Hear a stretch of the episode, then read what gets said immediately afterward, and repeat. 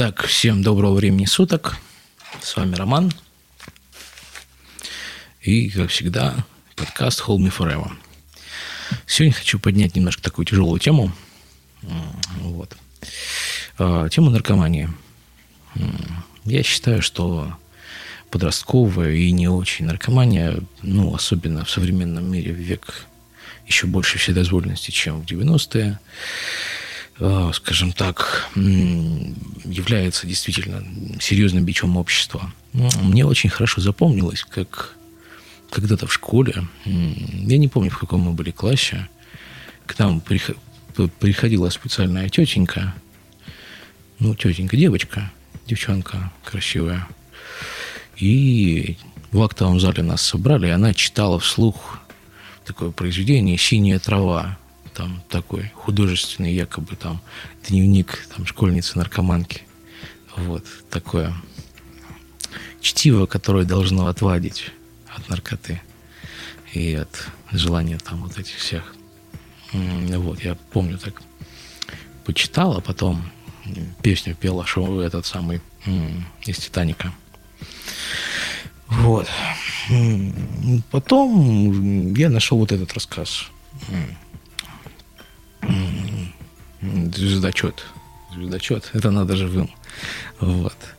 А, а, мне кажется, что ну вот это, это синяя трава, скажем так, на максималках, и вот это поинтереснее, поподробнее, и ну, по-серьезному настраивает на нужный лад. Мне кажется, вот так, такими рассказами подробными нужно как-то воздействовать на умы. Вот. Что-то такое. Ну, естественно, как всегда, обращение к автору. Ну, здесь немножко такое более специфическое. А, судя по контексту, конечно, все это действительно на а, реальных событиях, реальная такая автобиографическая история, поэтому, старик, надеюсь, что у тебя все хорошо, и ты действительно больше не прикасаешься к этому дерьму. Ладно, теперь читаем.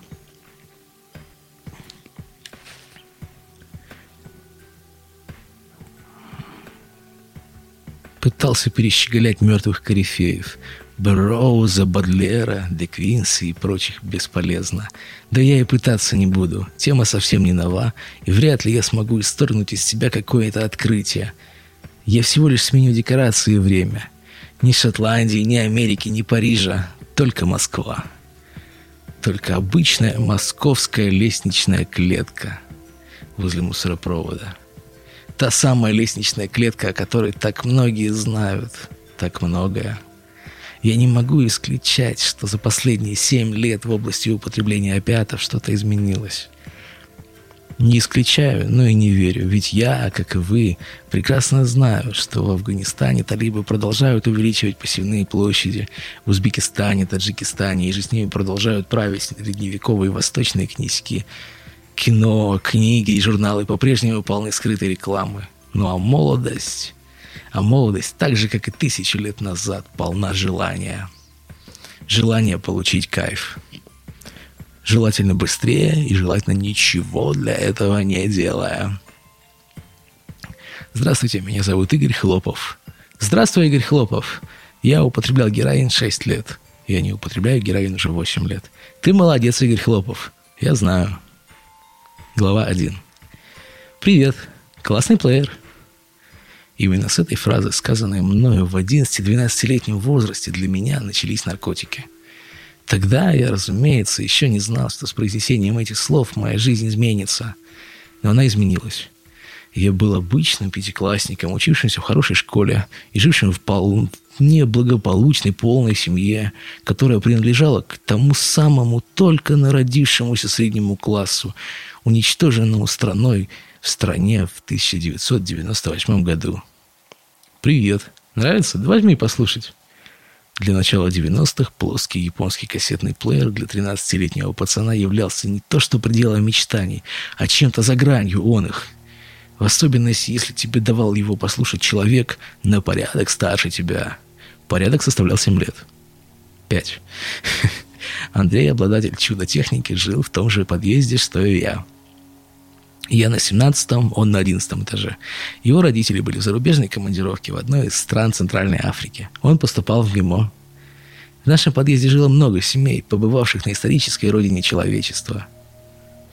Мое первое воспоминание – отец, уезжающий в Эфиопию. А я сижу, играю с солдатиками. Все воспоминания о следующих трех годах моей жизни – Советская военная часть недалеко от Адис-Абебы. Мы с матерью последовали в направлении Африки вслед за отцом, спустя несколько месяцев. Наша семья провела в Африке четыре года, куда отец, выпускник Института иностранных языков имени Мариса Терезы, был отправлен страной военным переводчиком, поддерживать Мингисту Хайли Мряма – Менгисту, как я понял, в детстве был парнем, уничтожавшим с помощью автомата Калашникова соседнее племя. Помогать в этом Менгисту в нашей стране называлось исполнять свой долг перед Родиной. Не берусь судить о степени лихости военной службы во время кампании, поскольку мне было во время командировки всего с трех до шести лет. Я воспринимал окружающую действительность исключительно в рамках забора безопасного военного городка. Впрочем, дикие животные на территории городка водились. Засыпали мы под нескончаемый вой гиен. На балконе можно было обнаружить сову, а не неопознанные представители семейства кошачьих прыгали на спины людей, идущих из бани. Моим личным проклятием стали мартышки, вырывающие из рук конфету. Моя семья, наверное, будет уместно рассказать что-то. Социальная доминанта, личности, морально-нравственный императив и прочие вещи, определяющие нашу суть. С моей колокольни это все так же банально, как «Father, yes, son, I wanna kill you. Mother, yes, son, I wanna fuck you». Нельзя сделать больше одного раза. Хотя, конечно, есть люди с реально сломанной башкой. Они способны и не на такое. Итак, зачат я был, когда матери было 18, отцу 19. Жили они каждый с родителями, отец трижды поступал в Институт иностранных языков, от армии косил по почкам, и по отцу, соответственно, моему деду, военному разведчику. Мать училась в педагогическом. После заключения брака, мне в материнском животе было на тот момент э, месяца. Они приехали к бабушке по линии матери в обычный дальний спальный район Москвы конца 70-х. Для тех времен служить в Африке, помимо прочего, означало получать деньги в чеках, которые фактически и были той самой запрещенной в стране валютой. Перерождавшееся во что-то иное государство начало строить в крылатском французского образца спальные районы 17-этажных домов. Впоследствии французское правительство признало построение этих голубых панельных карточных домиков в своей стране большой ошибкой – по старой привычке места в таких домах распределялись путем распределения между сложившимися социальными группками. Так что в нашем доме жило много военных переводчиков, в соседнем много таксистов. Еще один дом в нашем дворе был совсем неблагополучен в общепринятом смысле этого слова. Его юные обитатели в первый раз залетали в места не столь отдаленные уже в 16 лет и уверенно продолжали на этом поприще. С этими людьми у меня всегда было полное взаимопонимание, несмотря на то, что я явно не принадлежал к этой среде. Наверное, со мной им было просто о чем поговорить. Ну, мне с ними точно было о чем. Самой большой достопримечательностью двора был эстрадный певец Муромов, вошедший встретить своим гимном «Яблоки на снегу». У Муромова была черная чайка, на которую он никогда не ездил. Муромов был постоянно пьян. А, ладно, возвращаясь к Андрею. Мы даже внешне были немного похожи. Оба рысы, русые, оба с длинным носом, худощавые, невысокие. Андрей говорил, что я всегда напоминал ему его погибшего младшего брата. Кому-то из нас в жизни кого-то не хватало. Ему младшего, мне, ну, наверное, старшего. Мы сдружились. Я стал регулярно проводить вечера у Андрея дома – Благо отсутствие родителей и дистанция в шесть этажей на лифте располагали. В основном мы рубились в футбол на только появившейся игровой приставке и смотрели кино. Мои родители были всеми руками за эту дружбу. Так он научится самостоятельности, считали они. По прошествии двух лет такого знакомства мы сидели у Андрея на кухне с еще одним нашим соседом, Олегом, жившим в нашем подъезде на втором этаже. Олег был ровесником Андрея. Чем он занимался в жизни, оставалось и осталось для меня загадкой. То, что он не был маргиналом, я могу вам гарантировать. Ну что, попробуешь? Антон вопросительно посмотрел на Олега. Я все равно не пойму. Я уже накурен. После этого они усмехнулись и дружно посмотрели на меня. Я сидел, не понимая сути диалога. «Хочешь попробовать покурить траву?» Никогда не понимал тех, кто отказывается попробовать в первый раз. А, мне кажется, что интерес в такой ситуации всеобъемлющ и неостановим. Сейчас в отношении наркомании говорят о роли семьи. Не думаю, что мои родители пропагандировали нездоровый образ жизни. Так что это все-таки склад характера. Уверен, что большинство отказавшихся сделали это от страха или от ограниченности. Я же всегда был натурой любознательный, так что принял предложение с энтузиазмом. Еще я не понимаю тех, кто говорит, что им в первый раз не понравилось. Мне понравилось. И еще как. Спустя пять минут после первой затяжки я обнаружил себя истерически смеющимся и повторяющим, как заведенный. «Я ничего не чувствую, я ничего не чувствую». Моя реакция явно радовала присутствующих. Олег купил стакан того, что я только что курил, а мы с Андреем отправились смотреть кино. Для меня первым разом, когда я покурил траву, стал эмоциональный оргазм от просмотра Дракулы Брэма Стокера. Обострившееся до предела восприятие позволило мне буквально прожить жизнь каждого из героев на экране. Я смог влезть в их шкуры, пережить вместе с ними восторг и страх и любовь. Я был потрясен. Безмерно обострившиеся органы чувств расширяли палитру красок и переживаний до бесконечности. Первые несколько лет употребления ощущения от курения марихуаны можно сравнить по эмоциональному накалу с прослушиванием любимой музыки или написанием стихов. Они льются, без... льются безостановочно из неизвестного тебе доселе мира. Свободно, плавно, в точности отражая окружающую действительность и в то же время привнося что-то новое, неизведанное. Образы зрительные – слуховые, воспринимаются под совершенно необычным углом, расширяя пространство сознания и позволяя погрузиться в созерцание мира под тем самым необычным углом. Именно это чувствовали Броуз, Бадлер, Моррисон, Хаксли.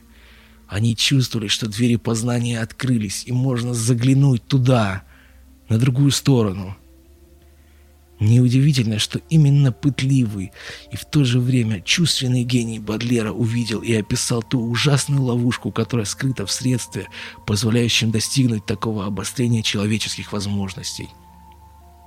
Совершенно неудивительно, что так называемый клуб гашишистов во главе с Бадлером и Теофилем Готье – почувствовал угрозу, исходящую от наркотиков, и был самораспущен, как не позволяющий личности каждого из поэтов и писателей, состоявших в нем, прогрессировать. Деградация духа. Деградация самого необъяснимого, души. Та плата, которую ты вынужден отдавать за возможность познать то, что недоступно обычному человеку. Когда ты только начинаешь расширять свое сознание, поток льется чистым ручьем – со временем порог воли все меньше позволял этим потоком воспользоваться. Это напоминает со временем муки Тантала. Ты никак не можешь вынести свой камень на вершину горы. Твоей темницей становится собственная темница духа.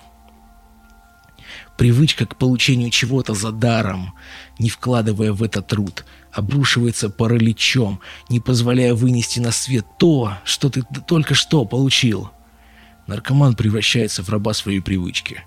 Раба, который за удовольствие поглощает духовную пищу шаг за шагом, лишается непосредственно собственного духа. Это высокая цена. Морально-нравственный императив наркомана рушится, границы добра и зла стираются. Наркоман начинает себе позволять вещи, не принятые общественной моралью. На моей памяти не существует ни одной книги о наркотиках, в которой бы говорилось, что наркотики – это хорошо. Глава 2. Годы спустя, после рассказа о том, как я попробовал в первый раз, многие меня спрашивали, а как это было во второй раз? А я всегда для смеха отвечал, а во второй раз я купил Андрея. В общем-то, это близко к правде. Наркотики заставляют их покупать. Что поделать, законы рынка. Прошел год, и все вокруг словно сошли с ума из-за травы. За углом нашей школы можно было встретить самого что ни на есть распоследнего отличника, курящего косяк, и таким образом стремящегося хотя бы в последний год учебы доказать окружающим, что он что-то из себя представляет. Девушки, девчонки не отставали от молодых людей. Марихуана была в кармане чуть ли не у каждого.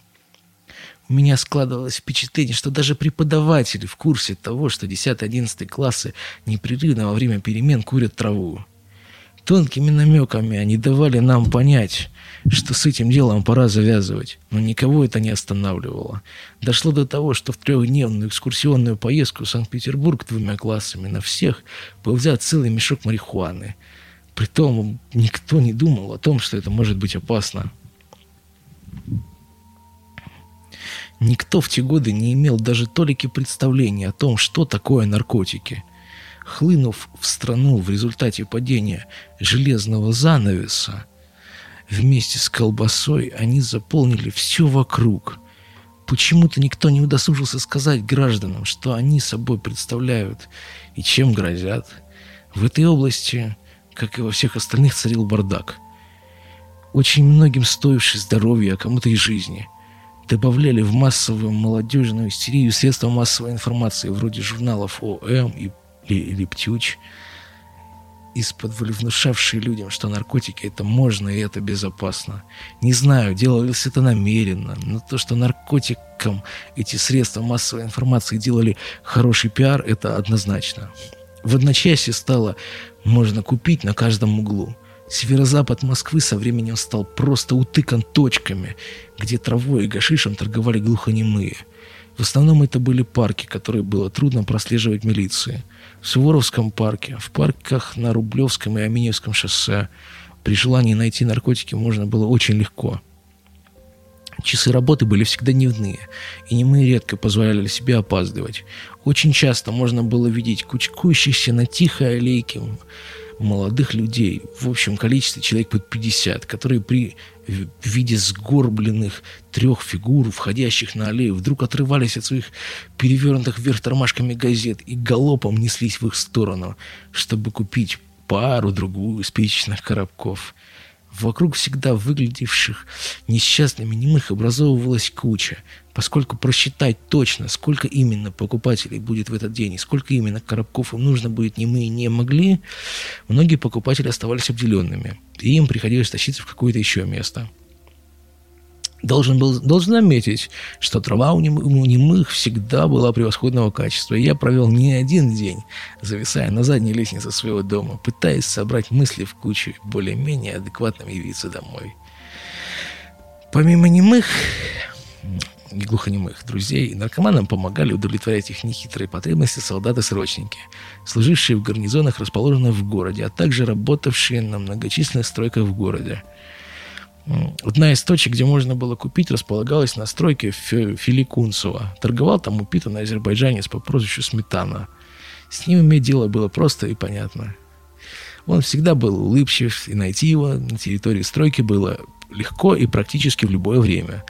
Самой же удобной точкой был мой собственный двор, в котором торговали все те же немые – Дело дошло до того, что каждый день в три часа я в тапочках выходил на улицу, покупал у них превосходного качества гашиш и шел домой. Большинство людей гашиш курят. Я же предпочитал по рецепту графа Монте-Кристо или старца горы его, то есть, вернее сказать, пить растворяя по полграмма в чашечке кофе. Способ был не из экономичных, зато позволял оказаться прямо в сказке.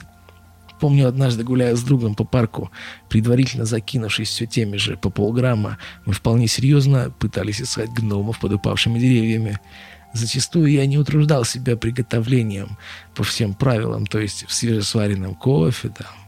И я просто мельчил плитку спрайт прямо за обедом с родителями. Глава 3. Одним из самых популярных мест покупки была военная часть «Три шестерки», расположенная на Карамышевской набережной. Оттуда солдаты брали траву, мне неизвестно откуда. Могу только предполагать, что ее привозили те военнослужащие, чьей родиной была южная часть нашей страны. Стандартным вариантом покупки было забраться на гаражи, примыкающие к территории, посвистеть и сказать появившемуся защитнику Родины, сколько именно тебе нужно. Дальше ты отдавал деньги, а тебе бумажный пакет с травой. Многие избегали варианта с гаражами и старались купить прямо на проходной. Частенько это удавалось, но частенько заканчивалось и плачевно, потому что возле проходной постоянно шакалила милиция и мелкие бандиты. На этой самой проходной состоялось и мое первое знакомство с ними. Я как раз купил пару небольших пакетов и неторопливо двигался в сторону автобусной остановки, чтобы отправиться домой.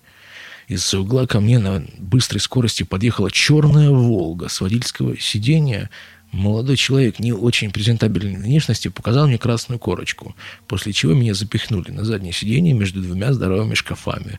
Машина тронулась. «Наркотики покупаем!» Тон был издевательским. Лицо вопрошающего было суетливо и носило какой-то нездоровый отпечаток непонятной болезни, возможно, душевной. «Да нет, я мимо тут гулял». Я был напуган потому что два бумажных пакета травы в кармане моей куртки с капюшоном тянули лет на пять. Так, что ж, сейчас посмотрим. Ребята с обеих сторон дружно залезли в мне в карман куртки. Так, а это что такое? Неизбежно становилось реальностью на моих глазах. Я, я не знаю, зато мы знаем. Пакет с травой плавно перекочевал в карман к человеку с больным лицом. Что еще у нас есть? У нас было еще порядка 20 долларов, которые моментально последовали в том же направлении, что и трава. У него все, сказал обслуживающий меня мент водителю, и тот притормозил. Я получил пинка под задницу и вылетел из машины. А черная «Волга» отправилась дальше по своим делам. Я так никогда и не узнал, были, были ли это настоящие сотрудники Министерства внутренних дел, или же просто левкачи, зарабатывающие себе таким вот образом на жизнь. В любом случае, лазить по карманам в тесноте машины было неудобно, и забрать ему удалось только один бокс, чему я был несказанно рад. Сейчас я вспоминаю, что на кисти того самого милиционера, который меня обыскивал, были наколоты пять синих точек, красноречиво обозначавших, что он побывал один в четырех стенах а проще говоря, в тюремном карцере. 15-летнему пацану, когда его принимают с двумя пакетами травы в карманах, поверьте, совсем не до того, чтобы сопоставлять факты, или уж тем более не до того, чтобы пытаться возражать четверым бугаям, наводнившим черную Волгу. Я был ужасно напуган, но почему-то в употреблении это меня не останавливало. В этой опасности не было ничего хорошего, но и выступить сдерживающим фактором она не смогла. Глава 4. Помимо школы, в моей жизни большое место занимал двор, в котором я жил. В детстве это был футбол. Хм. После окончания уроков погонять футбол приходили почти все.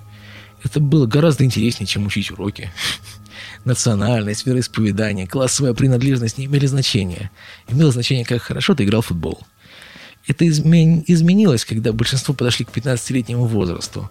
Тот, кто учился в спецшколе, вряд ли поймет того, кто в 16 лет сбежал из дома. Я учился в английской спецшколе, а в соседнем доме пара парней к 16 годам уже вынесла свой первый магазин. Избежать общения было невозможно, тем более, что все равно мы, мы так или иначе встречались, покупая траву. Там, где наркотики, там криминал совершенно разных мастей.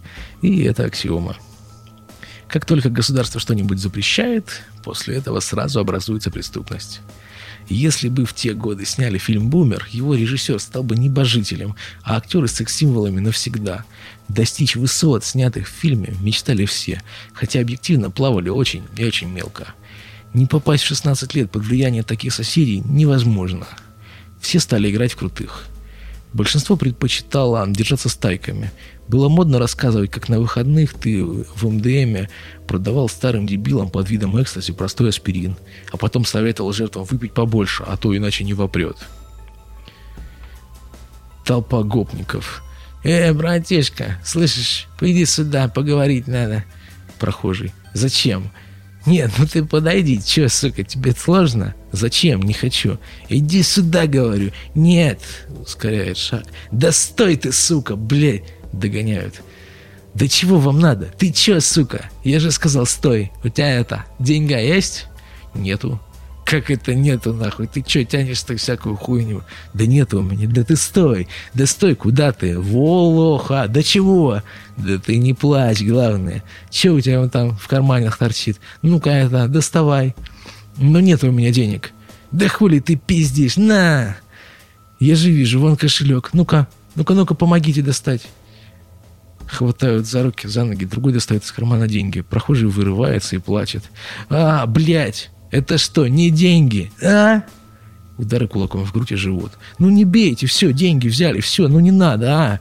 А, бля, еще удары. Вот тварь. Пинки ногами. Во лох. Хуяси. К определенному периоду сформировался кружок тех, кто действительно в теме. Тех, кто старался казаться в теме и всех остальных. Наша великолепная пятерка была во второй группе. И все об этом знали. Это было напечатано на наших лбах. Мы не были лохами, но мы были в заднице. В простонародье именуемая шайка – это было не про нас. Про нас было пытающаяся казаться крутой шпана. Хотя даже шпана эпитет чересчур. Гарин. Гарин был негласным вождем. По поводу определения главных никаких политбюро не собиралось. Все решалось чутьем. Тот, чье самодовольство перевешивало и был главным. Проблема Гарина состояла в том, что его самодовольством ничего не было. Все его серьезные дела были блефом. Наша проблема была гораздо серьезнее. Мы во всех эти, все эти дела его верили. Несмотря на попытки выглядеть человеком серьезным, решающим, Гарин был всего лишь обыкновенным мажором, делающим вид, что с кем-то там знаком. Пара связей поддерживала этот миф, но связи эти были ни к чему не обязывающими, играющими представительские функции. Гарин коротко стригся, имел крупный лоб, челку чуть короче, чем у Кобзона и очень любил одежду. Она была частью имиджа любого пацана – и Гарин, как лидер, должен был соответствовать более чем. Аксессуаров на мнимый авторитет надо навешать как можно больше. Для общественного сознания, если у тебя есть деньги на 10 пар кроссовок, то ты в порядке, зарабатываешь. А как именно, это вроде бы по понятиям и не ваше дело.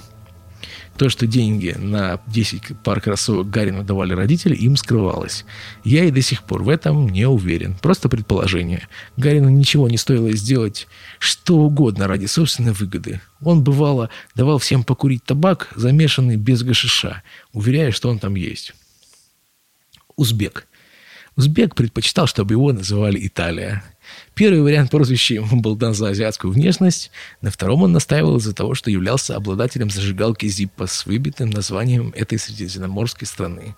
Со временем все привыкли к тому, что узбек используется для пренебрежительных интонаций, а Италия для хвалебных.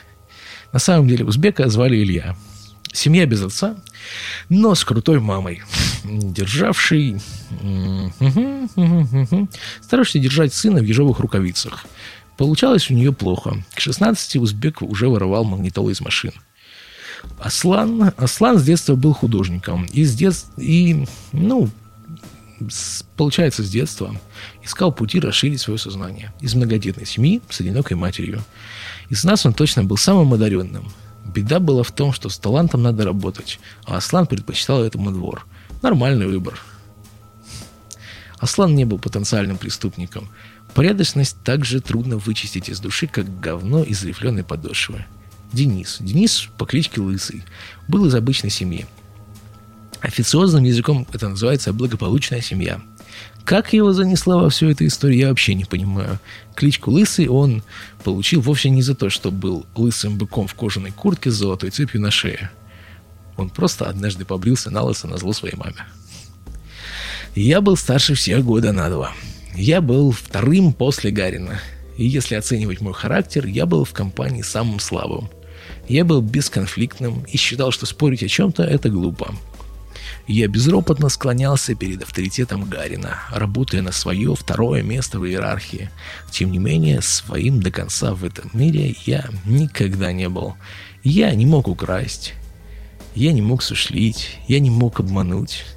Естественно, что мое выпадение из общепринятых стандартов этой маленькой субкультуры выражалось также и во внешнем виде. Внешний вид часто является решающим фактором отторжения определенной группы индивидуума. Так вот, у меня была масса отличий от общепризнанных стандартов. Я отличался всем. Прической, которая была недостаточно коротка, воспитанностью, которая прививалась с детства, кепкой, наподобие которой был шотландский помпончик, музыкой, наконец. Все слушали что-нибудь наподобие High State Consciousness, не помню, как там правильно читается, которую называли «свистелка». Электронная музыка все более становилась популярной, в том числе из-за наркотиков. А я предпочитал рок-н-ролл. Для пацана это было несерьезно. Это был не мой мир, но я был вынужден жить по его законам. Конечно же, из-за наркотиков. Вернее, уже из-за наркотиков. Честное слово, они мне нравились. Именно в таком составе мы и встретили превратность употребления наркотиков. Не самая легкая доля. Со временем всеми делами, которые заботили нашу пятерку, стали регулярное употребление травы и сидение во дворе. На что-либо еще нас уже не хватало. Было лето, заняться было нечем, и у всех были школьные каникулы. А я только-только поступил в МГИМО. Бегая по точкам в поисках травы, время бежит незаметно. Так незаметно пришла и осень, а за ней зима. А с этой зимой 1995 года в мою жизнь пришел героин.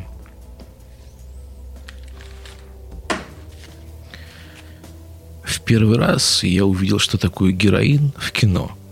Это был Джон Траволта в «Криминальном чтиве». Для сознания подростка его персонаж – богатый, опасный убийца, едущий в кабриолете, предварительно уколовшись героином, был неотразим. Черт побери, я до сих пор считаю, что Травол, Траволта сыграл так, как мог сыграть только человек в теме. Человек, знающий на собственном опыте, что именно он играет. Э, эта же характеристика натуралистичности сыгранного относится и к Рентону в Трэнспатиан, но он был позже. Первым был крутой гангстер по имени Винсент Вега в красном кабриолете с шикарной девушкой Умой Турмой на заднем сидении – Саундтрек к фильму в туалете звучал из каждой палатки. Калифорнийский гангстер был неотразим. А у нас была зеленая Нива и очень темная холодная ночь. Придумал это все он. Не помню, пробовал ли он до этого. Это и не важно. Мы с Гарином, правда, не на кабриолете, ехали к магазину «Электроника» на Ленинском проспекте. В 95-м какое-то время точка, где торговали студенты с африканского континента, была там. По радио звучали аккорды 106,8. Каждый раз, когда мы ловили машину, Гарин в своей вечной быдловатой форме просил водителя включить радиостанция. Водитель с гарантией 100% воспринимал услышанное как одно слово «радиостанция» и переспрашивал «Какую радиостанцию?» Гарин резко, как будто тупому, объяснял. Я сказал «радио», «станция». «Станция» — это название. 106,8 частота. Я нервничал и был нетерпелив. Можно сказать, что я боялся. Позже эти пейзажи станут знакомыми. Дорога, Кунцевское, Аминевское шоссе, Очаково, Мечилинский, Юшка.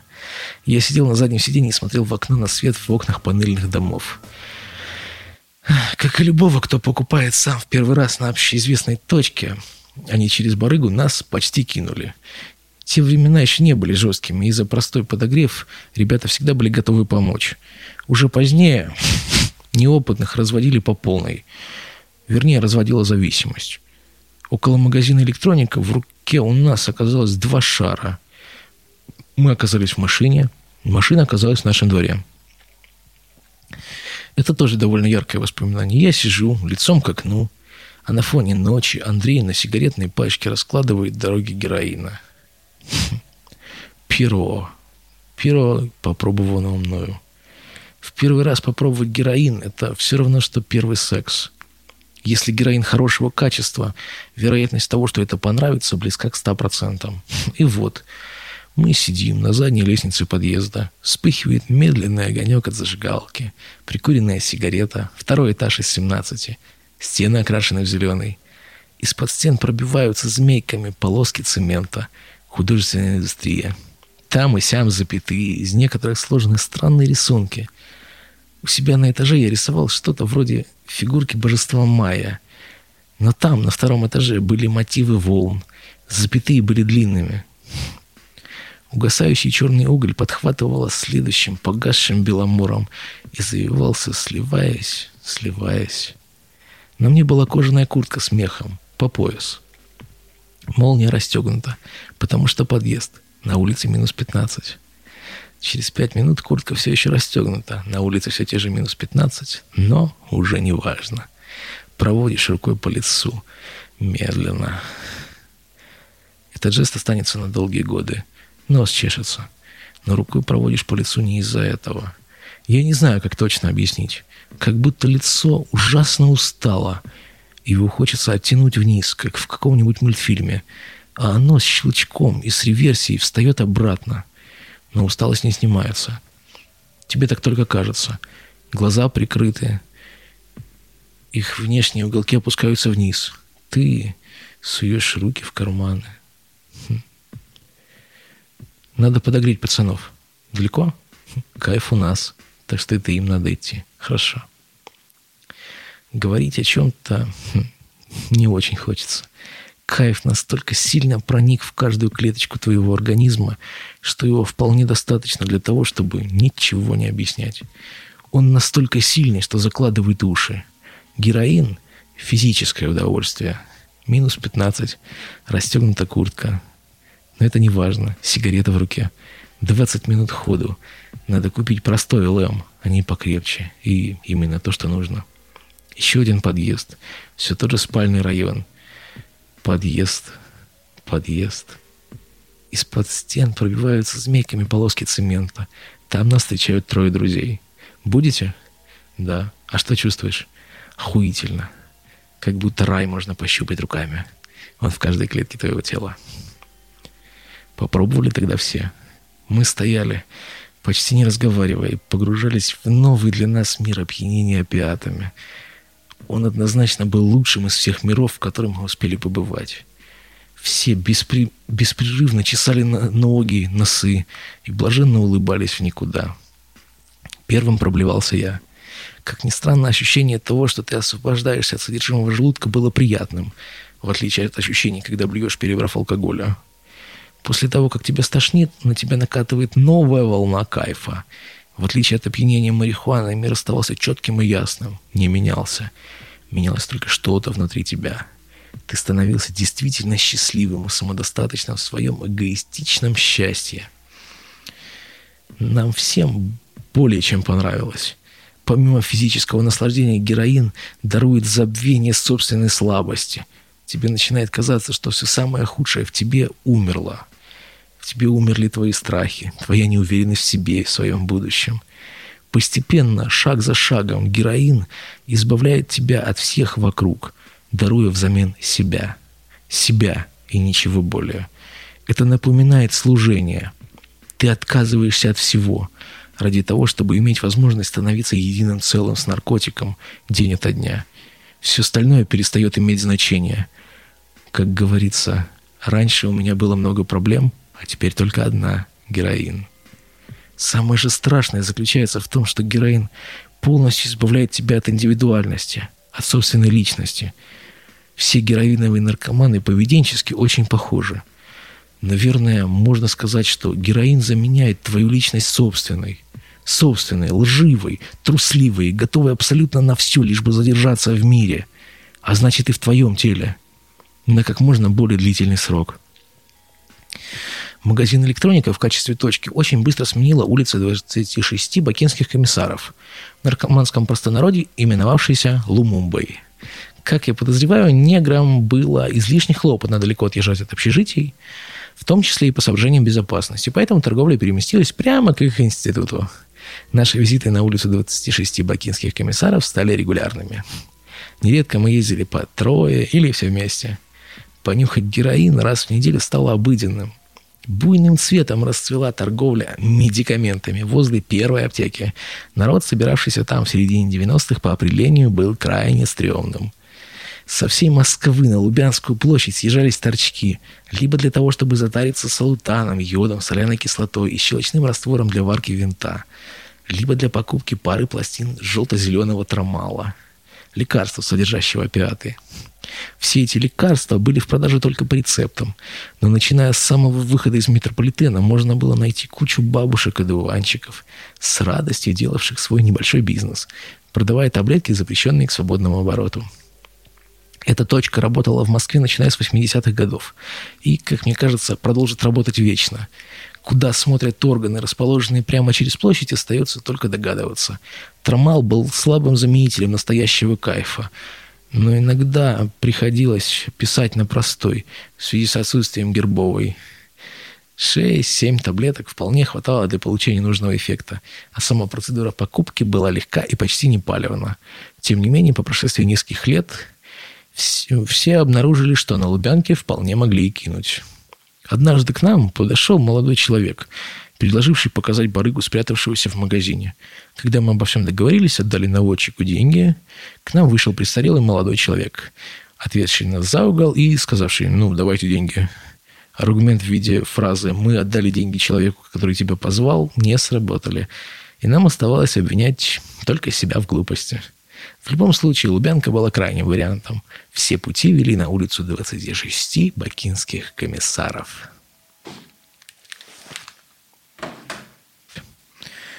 Вечернее движение на улице комиссаров было очень оживленным. Группы и одиночки, короткие стрижки, темные джинсы, кроссовки и турецкие дубленки рассекали по улице в поисках негров, продающих героин – Основным местом продаж являлся участок дороги рядом с общежитием Института дружбы народов. Как здорово это звучит. А также кафе «Мама Африка», в котором продавцы пересиживали моменты нахождения на улице милиции. Негры торговали героином, расфасовывая его в полиэтиленовые шарики, которые они предпочитали носить для безопасности во рту. В случае, если их останавливали люди в погонах, они просто глотали содержимое ротовой полости. Шар стоил 50 рублей – в нем было две дороги героина. Таким образом, для начинающих одного шара в день хватало на двоих. Собрать деньги на два шара на пятерых не составляло особого труда. Всем родители давали немного денег. И все эти деньги шли на кайф. Ездить на Лумумбу никто никогда не хотел. Дорога туда и обратно занимала целых два часа. Время, которое можно было провести на улице, отлавливая негров, было вообще непрогнозируемым. Можно было купить спустя пять минут после приезда, а можно было купить три часа. Спустя три часа бега на, на морозе, при этом получить в шаре детскую присыпку. Такие прецеденты тоже были. Ездили обычно двое, как необходимый минимум. В тот вечер все начиналось обыденно. Мы с Лысым, образно говоря, вытянули длинные палочки тех, кто едет, и направились на юго-запад столицы. В наших карманах лежали законные 100 рублей на два шара. Маршрут к тому моменту был уже знаком. Лумумба встретила нас непривычно малым количеством народа. Это наводило на мысль о том, что день будет неудачным. Так и вышло. Едва мы вступили на улицу 26 бакинских комиссаров, возле нас остановился милицейский бобик, из которого вышли два милиционера, поинтересовавшись целями нашего визита, и попросили предъявить документы. Существовало поверье, что ездить на Лумумбу с документами – жуткое палево, потому что полиция не дремлет и переписывает данные каждого из тех, кто попал к ним в лапы, в связи с чем документы мы с собой не носили принципиально. Воспользовавшись своим правом на трехчасовое задержание для выяснения личности, менты засунули нас в бобик. Помимо нас в шестиместном бобике уже сидело человек 17, так что большинству приходилось либо сидеть на коленях друг у друга, либо прижиматься к крыше, исполняя роль кильки в банке. Несмотря на ситуацию, все держались молодцом. Никто не жаловался на судьбину, и у многих даже находилась отвага на шутки в те моменты, когда Бобик особенно сильно подскакивал на очередной кочке. Собрав еще пару человек без документов и набив пространство транспортного средства до полного отказа, милицейский джип проследовал к отделению милиции, располагавшемуся непосредственно на территории общежития, в котором проживали продавцы героина, чернокожие дети братства народов. Обезьянник отделения уже был наполовину заполнен. Видимо, для полной комплектации мусорам не хватило еще одной ходки. Состав ожидающих своей участи был разношерстным. Большинство из них составляли такие же парни из спальных районов, как и мы. Но попадались и негры, с которыми предприимчивый народ, не отходя от кассы, пытался вступить в коммерческие переговоры. Негры рефлексировали по поводу места, в котором находились, и на контакт не шли. Был один возмутитель спокойствия, который то ли считал, что его права ущемлены, то ли полагал, что он чем-то отличается от сидящей братьи. Он метался возле решетчатой двери обезьянника и все время пытался поговорить с главным, матерясь через слово. Спустя 15 минут его поведение стало утомлять стражей закона. Какой-то лейтенантик на очередное его требование о соблюдении закона подошел к решетке и тихо прямо сквозь нее всадил бузатеру правый в зубы, чем успокоил его надолго. Мы с Дэном сидели на палатях и гадали, что же будет дальше. Ни у меня, ни у него не было опыта нахождения в подобных ситуациях, и о том, что нас могло ждать дальше, мы могли только догадываться. Спустя три часа задержанных по очереди стали выводить. Никто не возвращался, что было для данной ситуации вполне неплохо. Мы были одни из последних, мы боялись торопиться. По зеленому коридору без окон, напоминавшему кишку, нас привели в кабинет, посреди которого стоял стул с демонстративно висящей на нем милицейской дубинкой. Оно явно намекало на последствия, которые могут ожидать в случае несоблюдения гражданами законодательства РФ. За столом возле стула сидело двое жирных представителей закона. «Где живем?» Крылатская. Что здесь делаем? Гуляем. Ну и что, часто сюда гулять ездим? Один из сидящих поднял на нас глаза. Я взял инициативу на себя и решил, что врать глупо. Раз в неделю. Сначала раз в неделю, потом два, а потом мы вас берем с героином на кармане. Вопросы? Я покачал головой. Он откинулся на спинку стула. Теперь деньги на стол. Я молча достал 100 рублей, подошел к столу и положил. «Это все?» «Да». «Свободны». Перед нами открыли дверь, мы выбрались наружу. Когда нас, нас приняли на юго-западный во второй раз, я просто молча положил деньги на стол.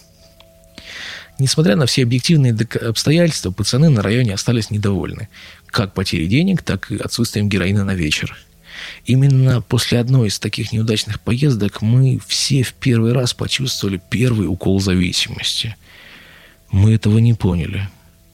Но зависимость уже была в крови, жила там.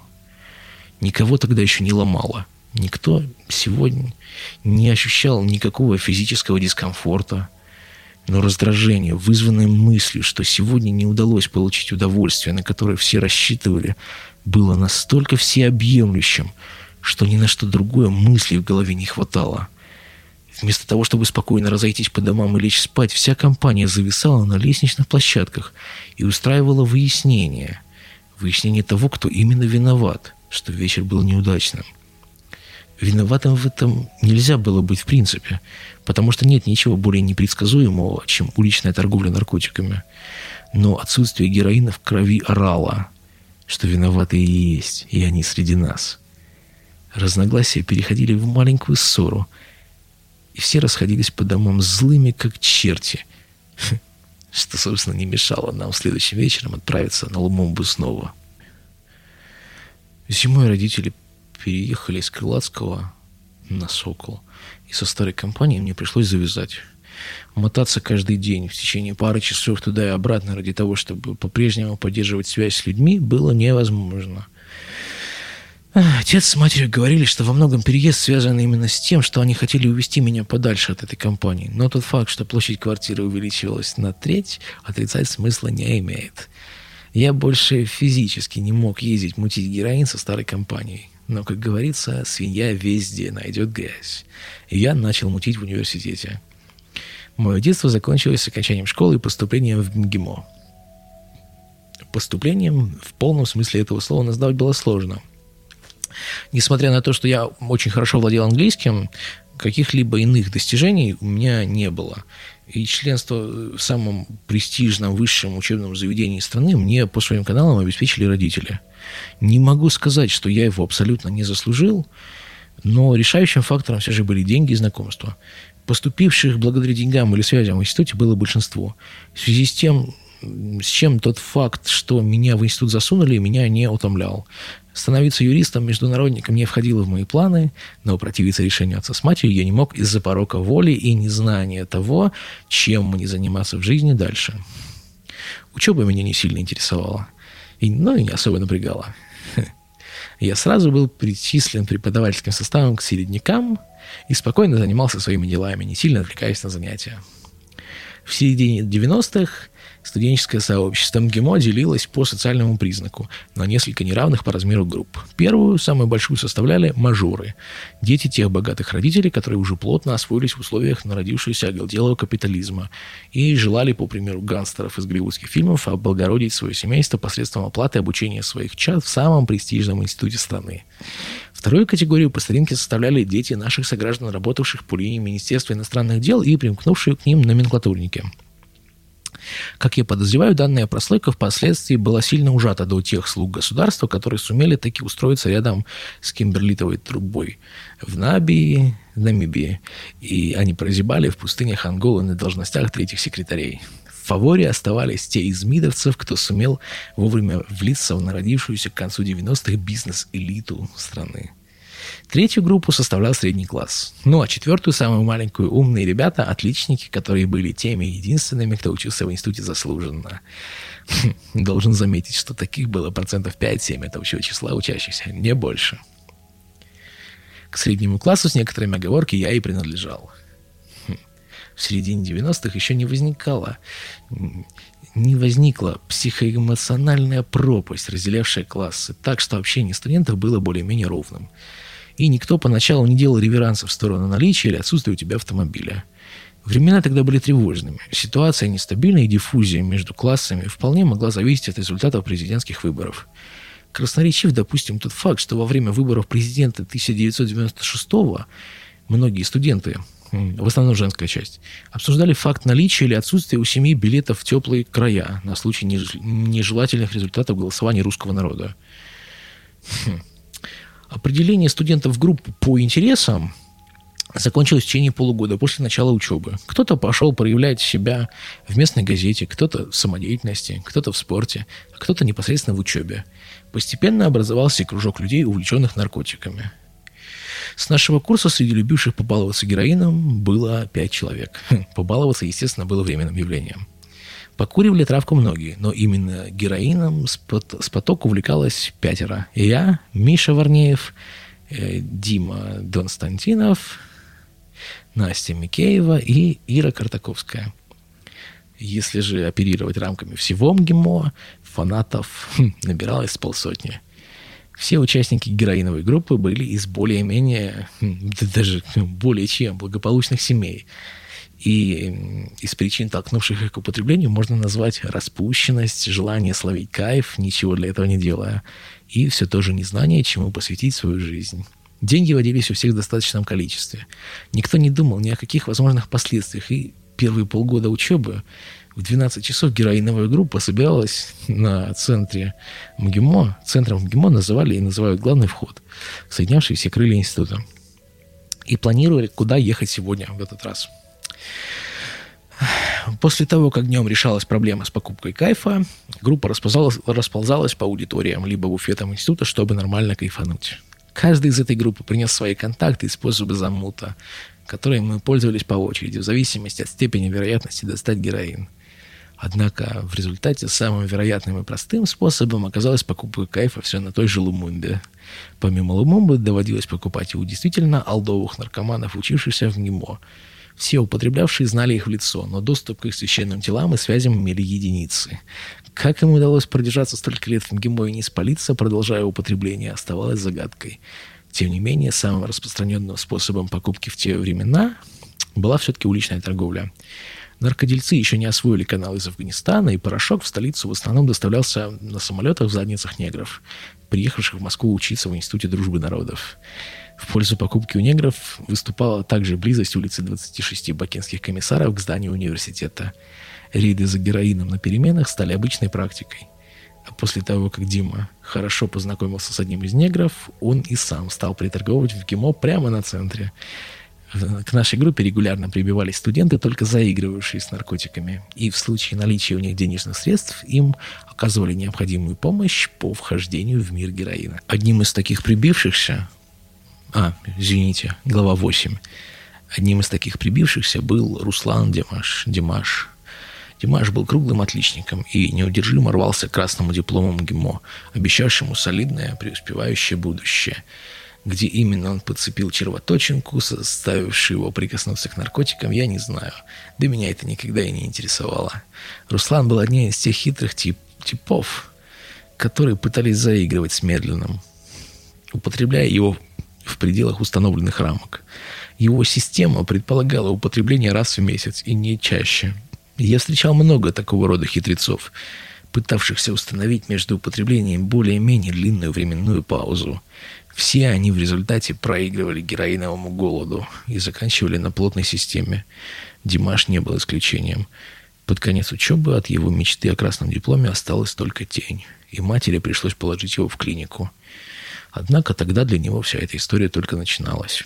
Когда мы с Мишей встретили Димаша на центре, нашему предложению он не сопротивлялся. Видимо, хм, была пора для того очередного раза, когда он мог себе позволить употребить. Помимо хитрости, Руслан отличался и бросавшийся в глаза скоредностью. Эта самая скоредность позволяла ему всегда выигрывать в карты, когда игра шла на деньги, а также сдерживала его употребление, потому что за героин приходится платить всегда. Получить героин бесплатно сродни подвигу.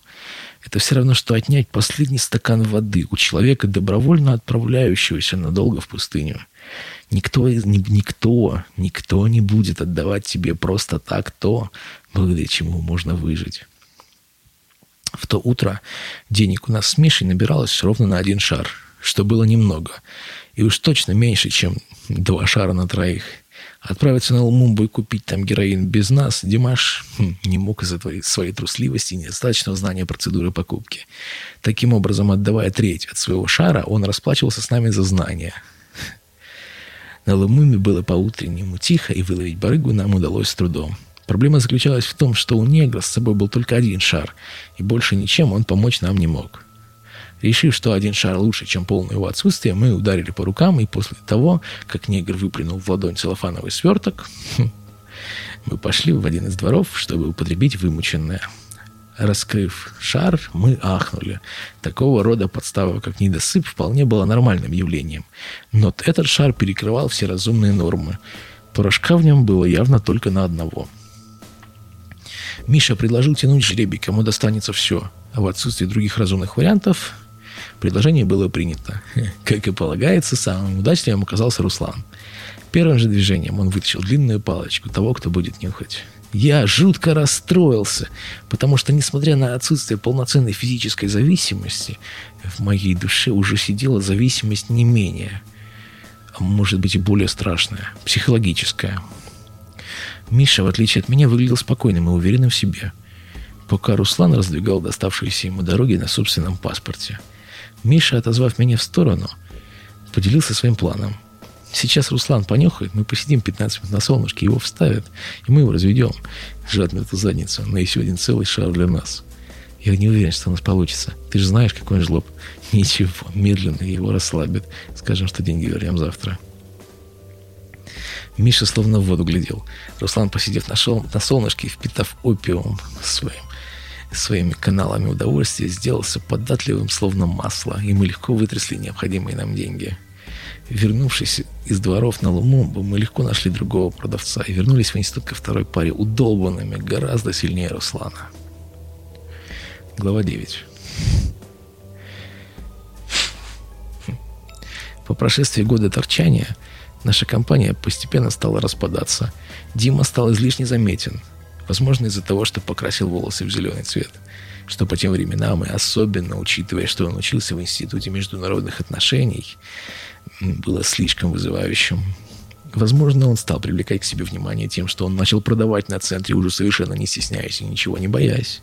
А возможно, из-за того, что на лекции и семинары он вечно приходил со зрачками размером с пятикопеечную монету из-за излишнего увлечения первентином.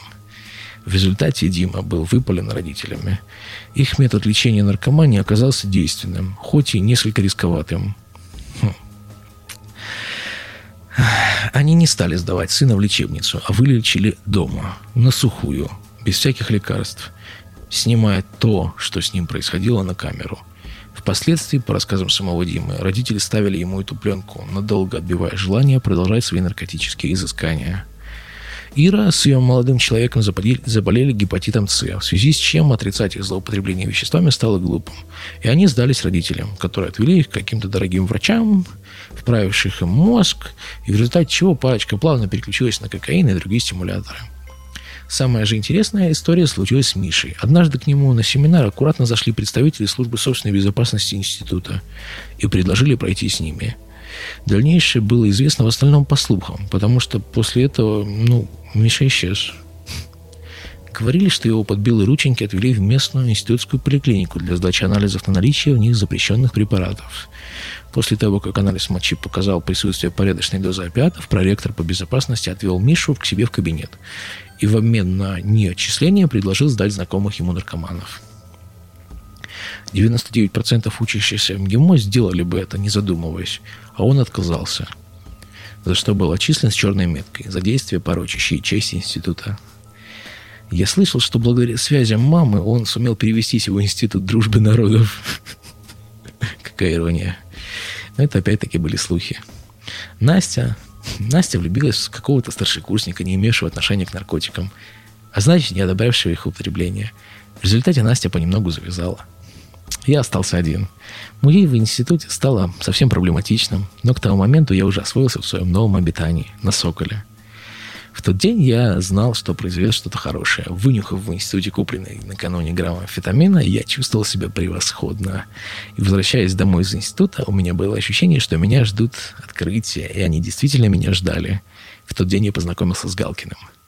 Интеграция в новую окружающую среду у меня всегда начиналась с женщин. Поэтому в новом месте обитания первой, с кем я свел знакомство, была шустрая рыжая девчонка, не пропускавшая интересных событий, наподобие переезда во двор молодого парня. Именно в тот день она познакомила меня со своим старшим братом Сережей. Сережа был молодым распиздяем, работавшим механиком у своего отца во дворовой автомастерской. Девушки считали его вполне симпатичным, даже несмотря на сколотый передний зуб и дурацкую крашеную челку. Пристально посмотрев в первый раз друг другу в глаза, мы все поняли. Как говорится, мудак мудака видит издалека. Каким именно чутьем героиновые наркоманы определяют друг в друге родственную душу, для меня загадка. Наверное, это происходит на интуитивном уровне. Ну а может быть, кайф. Кайф, засевший внутри клеток организма, улавливает подобные себе клетки в другом человеке. Благодаря Галкину я влился в местные расклады на Соколе. Как и везде, в те годы на районе кипела бурная жизнь, и количество сидящих на героине было значительным. Поскольку денег у Галкина никогда не было, я с моими скромными, но все-таки наличествующими средствами на завтраки был подарком. И в обмен на возможность поставиться из пары купленных чеков, он с радостью начал таскать меня по местным районным барыгам. На Соколе большинство барыг концентрировались в районе домов, прилегающих к Ленинградскому рынку, что неудивительно, учитывая количество азербайджанцев, торгующих на нем. Система была обычной. Деньги отдавались человеку, вхожему к барыге. И спустя некоторое время он возвращался с медленным, получая за свои услуги необходимый для поддержания нормального существования укол. Учитывая, что таких клиентов у бегунков было несколько, они умудрялись без денег поддерживать свою зависимость, только благодаря нужным завязкам на районе. Бегунок – стандартный вариант московского торчка. Он вечно на ломке, и у него никогда нет денег, но он всегда знает, где можно взять. Причем вариантов таких обычно у него было несколько. Большинство бегунков висят на условных статьях за хранение и перевозку. Являются частыми посетителями недавно сгоревшей государственной наркологички номер 17 и болеют СПИДом. В общем, жизнь у них трудная и полна различных геморроев. Самая обычная схема. Человек берет у тебя деньги, заходит в подъезд и через промежуток от 5 минут до 3-4 часов выходит, имея гердос в своей потной ладошке.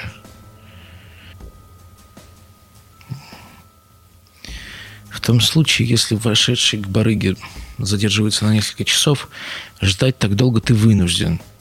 Тебя заставляет надежда, что все будет в порядке. Уже через пять минут мысль о том, что деньги уже отданы, а зачастую мысль о том, что у тебя больше нет другого выхода, либо по причине отсутствия денег, либо по причине отсутствия другого варианта. На трех-четырехчасовую задержку всегда найдется какая-нибудь глупая причина, на которую после получения героина просто не обратят внимания, потому что жажда кайфа не позволит думать о чем-либо, помимо зажатого в кулаке чека, либо шара, либо свертка. Героин заставляет ждать. Данная истина, озвученная Броузом, непреложна и применительна к нашим временам. Ты будешь ждать ровно столько, сколько нужно, а потом искренне благодарить, забыв о всех муках ломки, которые переносил в момент ожидания. Потеря денег, времени, здоровья, чего угодно перестанет иметь значение – Возможно, момент, когда ты после многочасового ожидания в темном подъезде в состоянии полной неопределенности и полной неуверенности в том, будешь ли ты умирать в эту ночь, получаешь свой героин. Один из самых волнительных и приятных моментов, которые я испытывал в жизни. Это как получить отсрочку от ада еще на 10 часов. Глава 10. Спустя пару месяцев беготни с Галкиным по району у меня дома раздался телефонный звонок. Это была Настя. «Привет, мы тут с Ирой. Ищем, чего бы нам намутить. Как там у тебя?» Ее голос звучал бодро и весело. До настоящей подсадки было еще долго. И отсутствие героина пока не лежало тяжким бременем на плечах.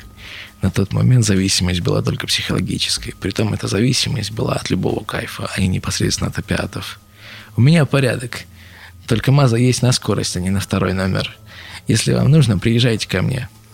Под скоростью я имел в виду амфетамин, который продавал в соседнем дворе молодой человек по прозвищу лейтенант. Скорость? А что это? Настя была еще не в курсе всех же организмов, сопровождавших жизнь любого наркомана, а по телефону я объяснять не стал, отчасти напуская ауру загадочности, отчасти действительно по-детски боясь прослушки, на которую, естественно, у меня не было шансов в связи с малозначительностью собственной персоны. Вы приезжайте и узнаете. И привезите с собой 600 рублей. Я рассчитывал на три чека, то есть на 6-7 доз стимула, что на троих было в самый раз для того, чтобы хорошо провести день. Ира с Настей в силу статуса не пользовались общественным транспортом, поэтому были у меня уже через полчаса. Еще через пять минут, сидя на кухне, я объяснял, что такое амфетамин и с чем его едят. Ира опытным взглядом оценивала квартиру моих родителей, делая однозначный вывод о том, что у нас с ней в дальнейшем ничего не сложится. Привыкшая к более роскошным апартаментам, она квалифицировала меня как выходца из среднего класса. В жизни она рассчитывала явно на большее. Они дали мне деньги, и через пять минут я вернулся с тремя чеками. Мы разнюхались. Любой стимулятор вызывает бурную жажду общения. Так что следующие пару часов мы провели за трепом ни о чем, разбавляя разговор чаем с лимоном. Ближе к вечеру Ира, явно имевшая дела помимо обсуждения непонятно чего на кухне, уверенно заявила.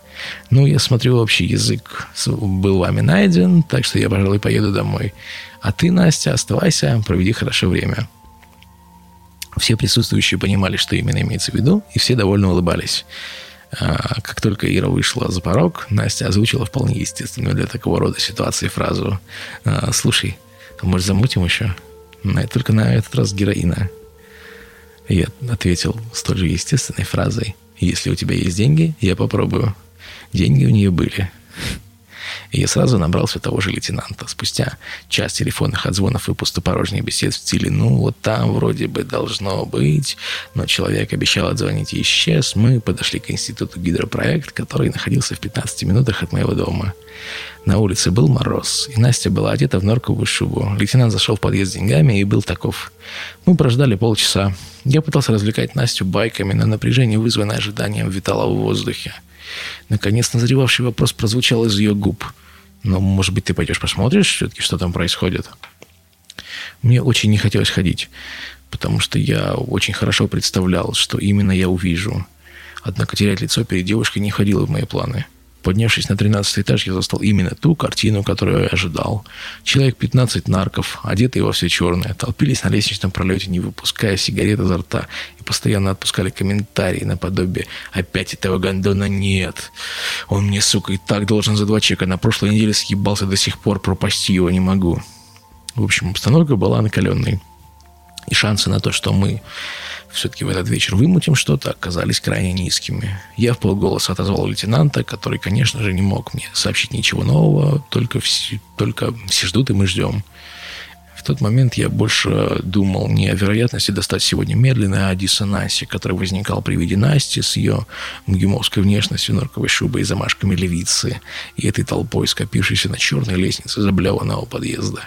Я вышел, и мы продолжили мерзнуть. Возвращаться в подъезд мне не хотелось, а уходить не позволяла надежда, что с минуты на минуту все будет хорошо. Лейтенант вышел еще через полчаса с кайфом.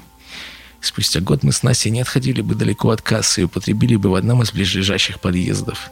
На тот момент стадия заболевания была еще легкой, поэтому мы дотерпели до моего дома. Приехав домой, мы отсыпали лейтенанту причитавшиеся его за посреднические услуги и понюхали сами. Героин расслабил, и стали говорить, говориться вещи, которые, которые не станет обсуждать трезвый.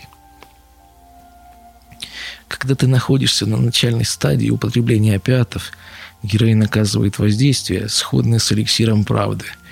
Ты готов выложить собеседнику, особенно если он находится в таком же долбанном состоянии, что и ты, всю свою подноготную. Поэтому последовавший наркотически откровенный диалог с Настей был объяснимым и оправданным. Желание поделиться сокровенным добавляло ощущение эйфории, вызванное принятием внутрь порошка.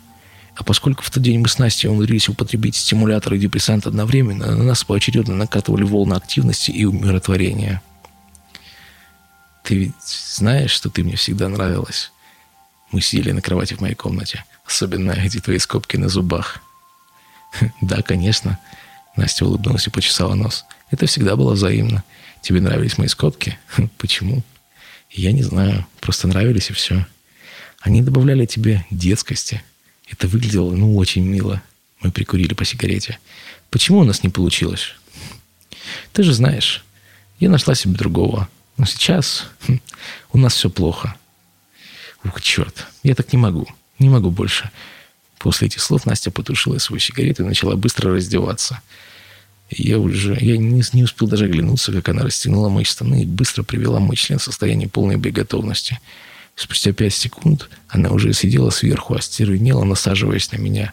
От неожиданности я не знал, что мне предпринять, и мог только следить за процессом со стороны, даже несмотря на то, что я участвовал в нем непосредственно. Мы явно занимались сексом. Настя закончила так же быстро, как и начала. Ты прости, что я на тебя так набросилась. Просто я не смогла себя больше сдерживать. Она натянула джинсы. Мой член был весь в крови. У Насти были месячные. Да ничего, это было приятно. И что теперь нам дальше делать? Ну, раз мы нравимся так друг другу, я думаю, нам стоит попробовать встречаться. Возражать я не стал, и Настя осталась у меня на ночь. Моим родителям она не понравилась сразу.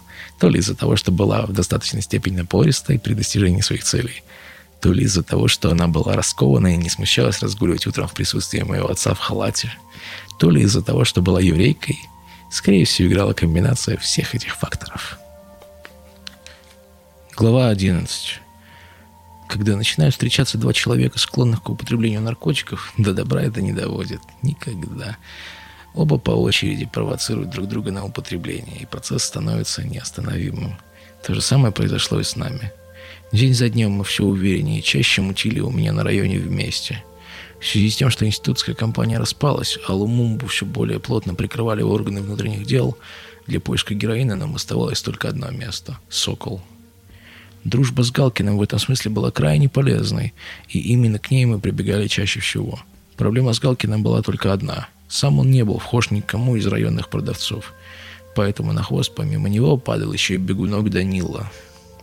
Данила был классическим прожженным наркоманом, со сгнившими из-за долгого употребления передними зубами, регулярными визитами в 17-ю больницу для принудительного лечения и ужасающими по своей длине дорогами от уколов на центральных венах. Человеком Данила был ненадежным и мог в любой момент кинуть тебя – и не испытывал в связи с этим никаких угрызений совести, и зная, что деваться тебе от него некуда. Данила жил с бабушкой, которая регулярно орала в трубку «Хватит сюда звонить, наркоманы проклятые!» Местонахождение родителей Данила никто и никогда не интересовался. Как и некоторые другие знакомые наркоманы района, Данила был Витьком. Хм, иначе, словом говоря, ВИЧ-инфицированным. День изо дня мы с Настей начали прогуливать институт и мутить прямо с утра платила за героин исключительно Настя, потому что меня родители деньгами не баловали, а у Данилы и Галкина их вечно не было по определению. Иногда мне удавалось выпросить у отца с матерью пару сотен рублей, но для поддержания зависимости, которая с каждым днем приобретала все более отчетливые очертания, этого явно не хватало. Постепенно я начал заглядываться, заглядывать в их кошельки, воруя, впрочем, по мелочи. Откуда были деньги у Насти, никто из нас никогда не интересовался. Были и были. Зачем нагружать себя лишними мыслями, когда на что замутить есть всегда? Я всегда вставал рано утром по будильнику. Настя должна была приехать только через пару часов, и я набрал знакомые семь цифр. «Алло, Галкин, здорово. Ты готов? Настя скоро будет, так что звони Даниле». «Привет, да, я ему звонил. Он говорит, что все в порядке будет». «Хорошо, тогда ждем Настю, она обещала, что скоро будет». «А, хорошо, ждем, до связи». Как только я положил трубку, в дверь позвонила Настя. «Ну что, как дела?» «Я только что разговаривал с Галкиным. Данила уже ждет нас, все в порядке». «Отлично». Отлично. Мы вышли во двор и дошли до соседнего подъезда, в котором жил Галкин. Я позвонил в домофон. «Галкин, вылезай, мы уже здесь». «Ладно, сейчас позвоню Даниле и скажу, что мы выходим». Через пять минут мы вчетвером уже отправлялись во дворы, прилегающие к Ленинградскому рынку. Данила радостно улыбался и травил обычные для наркомана байки про удачные или неудачные походы в поисках героина. Дойдя до 16-этажной башни, он дал распоряжение. «Сейчас заходим. Я оставляю вас на четвертом этаже, сам иду к выше. Десять минут, не больше». Мы вышли из лифта, Галки, Настя и я строились на подоконнике обозначенного этажа, а Данила поехал наверх. Если вы услышите беседу трех наркоманов, ждущих кайфа, вы будете разочарованы убогостью ее содержания. Все разговоры сводятся к обсуждению наркотиков и фактов, что ушедшего долга нет. О чем могут разговаривать в течение трех часов хм, трое наркоманов? А что, если с этими тремя часами ожидания они сталкиваются изо дня в день, и их не интересует ничего, кроме того, что они должны получить в результате ожидания? Дни торчка день за днем превращаются в серую массу ожиданий на подоконнике грязного подъезда. День изо дня. Говорить в таких ситуациях обычно ни о чем. Все просто стоят, нервничают, мучаются и ждут. Мучаются и ждут. Ждут, что Господь спустится и отведет пули. Так было и в этот раз. Ощущение тревоги возникло приблизительно на втором часе ожидания. Нам все чаще приходила в голову мысль, что нас элементарно кинули, но проверить это было нельзя, потому что следить за входной дверью э, подъезда никто не догадался. Спустя три часа сидения на подоконнике надежда на то, что Данила будет с минуты на минуту, улетучилась вовсе. Вернувшись домой и позвонив ему, мы нарвались на определенный номер и длинные гудки, свидетельствующие о том, что хозяина квартиры либо нет дома, либо он категорически не хочет подходить к телефону. Диспозиция была ясна. Поскольку денег у нас не осталось, Настя решила ехать домой. Мы с Галкиным остались ждать приближающейся ломки у него на кухне. Если у вас нет денег, то рассчитывать на получение кайфа не имеет смысла. Все, что нам оставалось, беспрерывно набирать номер Данилы и надеяться на чудо. По прошествии пару часов такого времяпровождения Галкин озвучил мысль. «Слушай, а почему нам с тобой не подойти к его подъезду? Может, он слоняется вокруг, и нам удастся его зацепить?» Шансов на такое развитие событий было немного, но делать было больше нечего. И я согласился. Хм, как это неудивительно, Данила вышел из дома уже спустя час нашего ожидания на, лестничной клетке. После чего был сразу взят в оборот. И я был дико зол, поэтому вел себя агрессивно. «Слышь ты, мудак! Мы что, тебе сладкие какие-нибудь? Тебе когда в последний раз зубы выбивали? Я сейчас могу тебе напомнить эту процедуру. Легко. Галкин стоял напротив. Его лицо тоже не выражало миролюбивых намерений. Данила, видя, что он по глупости попался, мог в ответ только мямлить. «Парни, ну вы извините, что так получилось. Ну что сделано, того вы не воротишь. Как отдавать будешь?» Галкин перевел разговор в практическую плоскость. «Ну, когда у меня в следующий раз будет, я вам обязательно... Хорош гнать, у тебя кайфа никогда не бывает. Так что или ты решаешь эту проблему прямо сейчас, или мы решаем ее твоим здоровьем». Данил ненадолго задумался, прикидывая вероятность того, что его сейчас будут бить. Понимая, что перед ним стоят два наркомана, которых уже почти ломает, он посчитал разумным сдаться. «Ну, у меня дома есть два чека, но они на продажу. Продать я вам их могу, а отдать нет». Ладно, тащи, мы купим. Я сориентировался мгновенно. Даже удивленный взгляд Галкина, означавший «у нас же нет денег», не мог меня смутить. Данила покорно пошел в квартиру с героином. «Ты что делаешь? У нас денег нет. А мы не будем вам платить, мы его кинем». «Ладно, ну как? А в тупую? Как он нас?» Галкин кивнул. А из квартиры, держа в кулаке два чека, выполз несчастный на вид Данила. Бросив чеки на подоконник, он посмотрел на нас вопросительно – Данил, а принеси, пожалуйста, Сереже воду. Десять точек нужно забодяжить.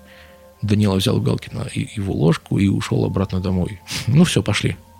Я сгреб два лежащих на подоконнике чека и стал спускаться по лестнице. Галкин последовал за мной. Следующие восемь часов наши телефоны раскалялись от звонков Данилы. Трубку мы не брали. просто тупили в ТВ.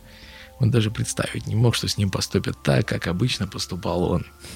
Сообщить Насте о том, что у нас получилось достать кайф, мы не стали, поскольку обиды наркоманов друг на друга длятся недолго, до следующего момента необходимости друг в друге.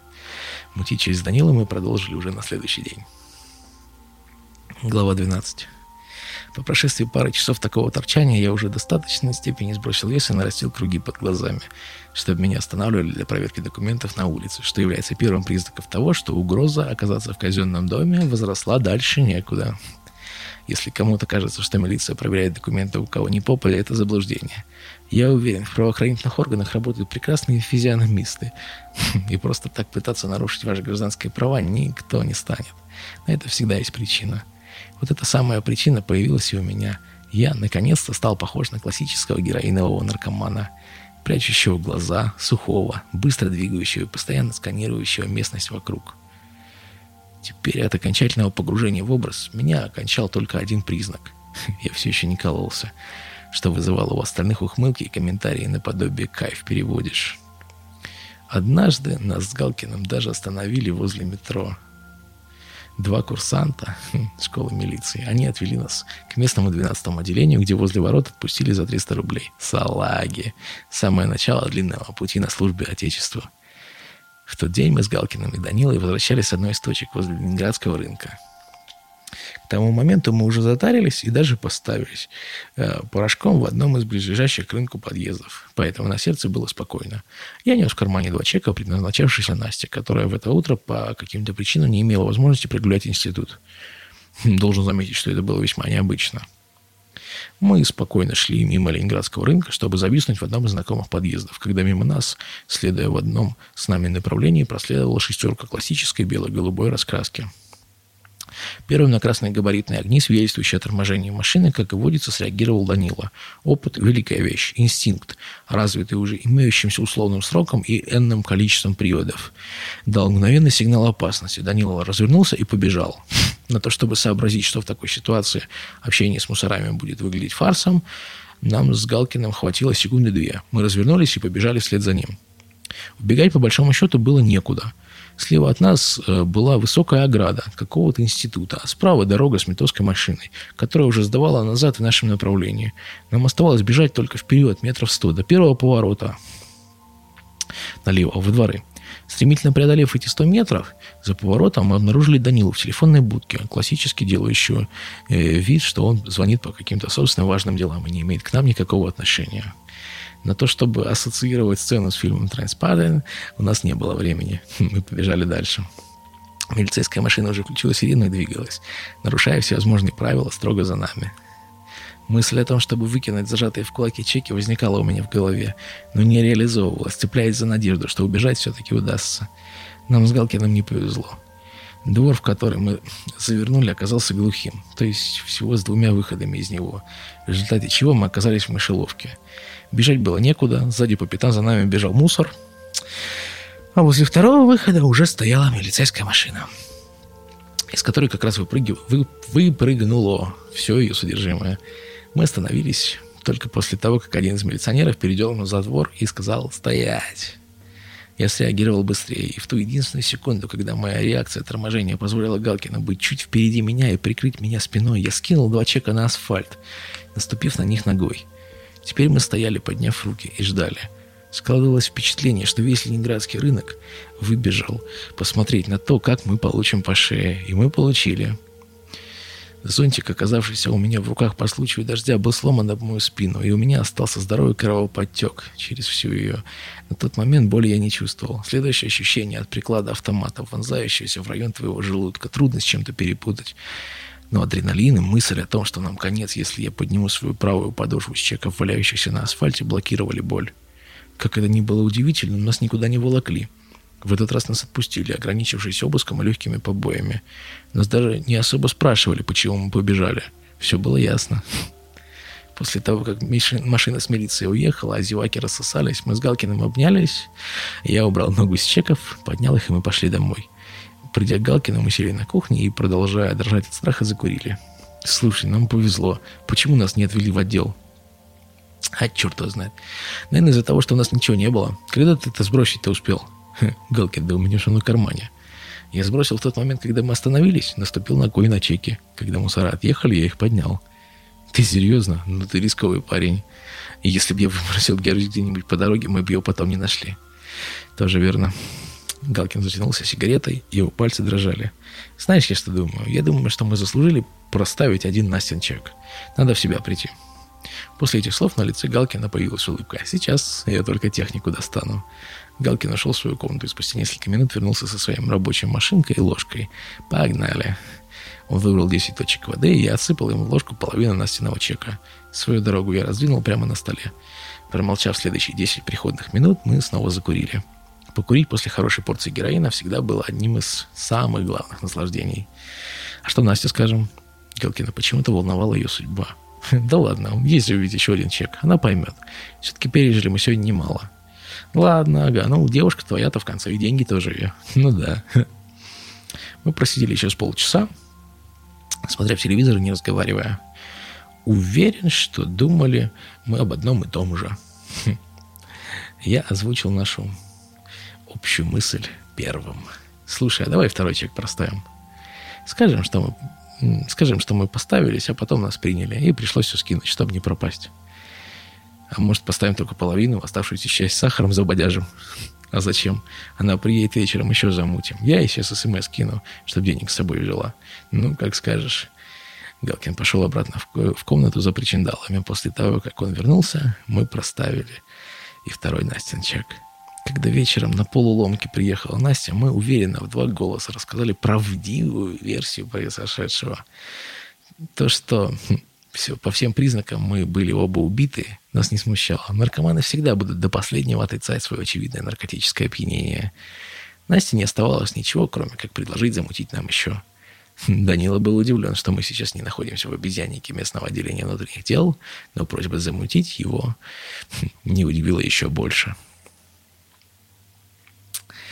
А, на сегодня, пожалуй, хватит. Э, в следующую часть этого произведения я почитаю, наверное, завтра, может быть, послезавтра. А,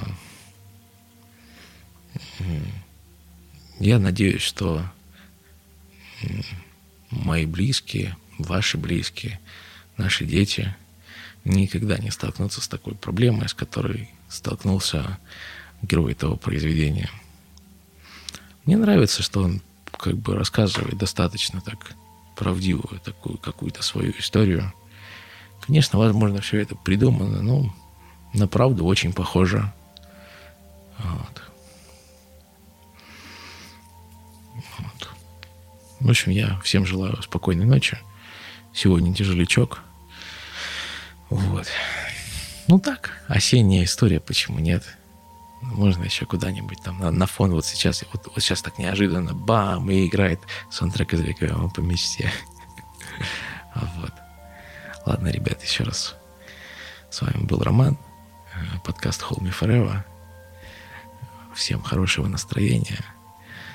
Все будет хорошо. Будьте счастливы. Любите своих близких.